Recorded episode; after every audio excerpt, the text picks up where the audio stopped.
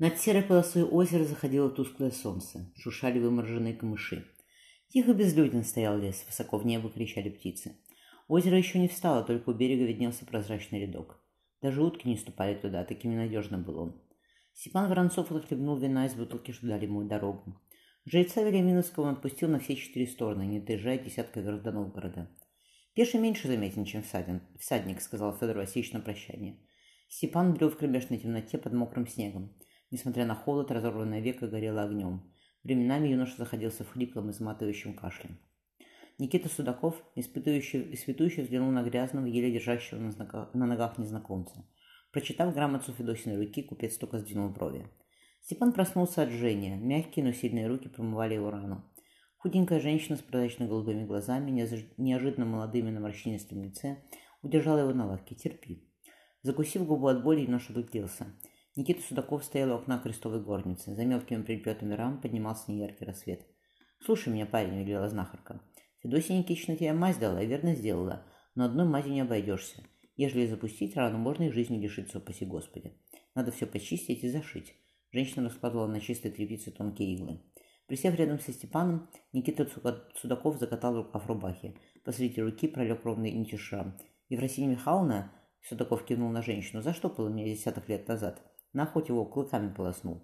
Налив полный стакан прозрачной жидкости, купец подвинул его Степану. «Что сие?»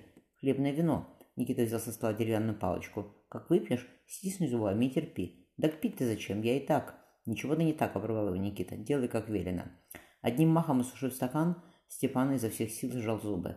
Когда все закончилось, Ефросинья Михайловна наложила на шов свежую повязку.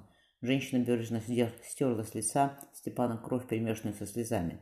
Она на миг прижала его голову к себе. «Молодец, мальчик». Ему в рот влили горьковатый настой. Степан проводил ровно стоящая вода сон. «Что его брат-то?» Ефросинья Михайловна собирала инструменты. «Везут, должно быть?» «Везут, да не сюда», — отозвался купец. Женщина пожала плечами. За десятки лет Ефросинья с родственницей Судакова привыкла к скрытности Никиты. «Хороший парень Степан. Нельзя ему в Новгороде остаться?» «Нельзя», — отрезал Никита. Купец добавил. «Чем скорее его духа здесь не будет, тем лучше». С южного конца озера в закатной мгле проскрипели уключенные. Приставив ладони к рту, Степан закрякал уткой, как учил его отец, когда ходили не на тягу в Ярославском имении. Хмурый рыбак вырос из лодки. Прошлепав по мелководью, он сел у костра. «Поторопись!» Стянув рукавицы, он погрел руки над огнем. Ветер с востока поднимается. Еще вынесет тебя на камни, упаси Боже, утонешь или замерзнешь.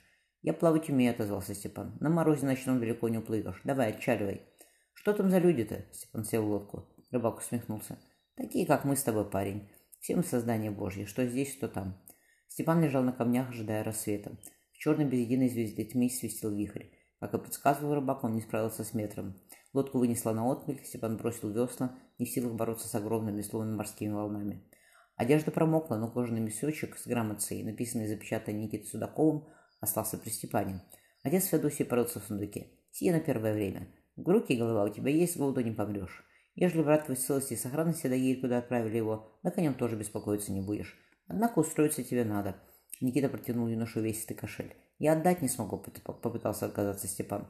Всего ты не знаешь, усмехнулся Никита. Сказано от Писания. Яко не испытаны судове его и не исследованы пути его, может, и свидимся еще.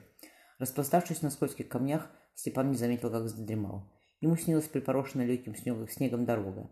Неказистая лошаденка тащила, тащила по разъезженной колее низкие сани. На облучке сидело двое в тулупах.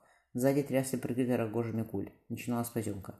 «Может, заедем куда?» — предложил один из возчиков. Холод-то какой зачался. Я бы довез ее. Второй постарше кивнул на рогожу. «Поскорей куда велено, надо и домой. Думаешь, охота мне с ней, с ней по морозу валандаться?» «Хорошо бы щей горячих, да бабе по бочок». Первый оживился. «Чё ходить-то далеко? Баба в санях у нас лежит». «Грех сие», — насупился, насупился старший. «Какой же грех?» — удивился первый. «Вдова человек мирской. Муж, говорят, пытки не снес, на кладбище свезли. Ты лицо ее видел? Старший подплеснул коня. С лица не воду пить. Рогожи прикроем, дело с концом. Она хоша ведьма, еретица, а сама гладкая да белая, ровно пух. Давай, когда еще под боярню потругаешь? Возчик захихикал. Отстань, чего привязался, сплюнул его товарищ. Как хочешь, первый полез Саня. Бабу в монастырь везем, жалко ее. Она до смерти ничего не попробует. Хоша пущай последний раз побалуется. При смерти она. Какое побалуется, дури твоя башка. И не расскажешь ничего, без языка, ничего, без языка как расскажешь? Первый завозился в санях. Вокруг Прасковьи расстилался цветущий, напоенный солнцем лук под подосклонной усадьбы. Лениво жужжали пчелы, Маришка копошилась рядом, плетя венок из ромашек. Прасковья лежала в траве, устроив голову на плече Михайлы. Петеньки нет, спохватилась она, но сообразила, что не родила еще младшего сына. Близнецы-то маленькие совсем. Степа-то где, на реке, что ли? Приподнявшись, женщина увидела, что сын машет им из берега. Степка реку переплыть хочет, хихикнула Мария. Только у него селенок не достает. Плыви, сынок, не бойся, крикнула Прасковья. Ледяная вода подступила к камням, заливая ноги юноши. Посмотрев на входившее на востоке солнце, Степан болтухнулся в глубокую волну. От холода перехватило дыхание, запахло озерной тиной. Отфыркиваясь, он, что было сил, поплыл на, поплыл на запад, где белела полоска песка. «Погоди!» – разохотился старший возчик. Остановив лошаденку, привязал к плечу к придорожной березе. «Дай мне!» Обхватив женщину, первый пытался перевернуть ее. Холод текал в пальцы, леденил руки, и помстилось возчику, что сейчас и он станет тропом. Он с криком отшвырнул тело с саней. Рогожа размоталось, обмороженное, с вырванными ноздрями лицо, уставилось широко открытыми глазами в низкое небо. Опухшие губы улыбались.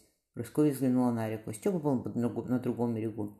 Взяв Марюшку, Воронцова пошли в глубину луга, исчезая в жарком воздухе.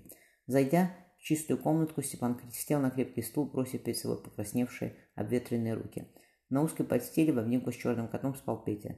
Зырек, степенувшись, выгнул спину. Младший брат прикрыл синие заспанные глаза. Спрыгнув на пол, на пол, кот потерся о ноги Степана. «Степа, это ты?» Голос мальчика дрожал. «Я, Петруша, я». Обняв брата, брата, он шепнул плачущему на ребенку. «Все кончилось, Петька. Я с тобой».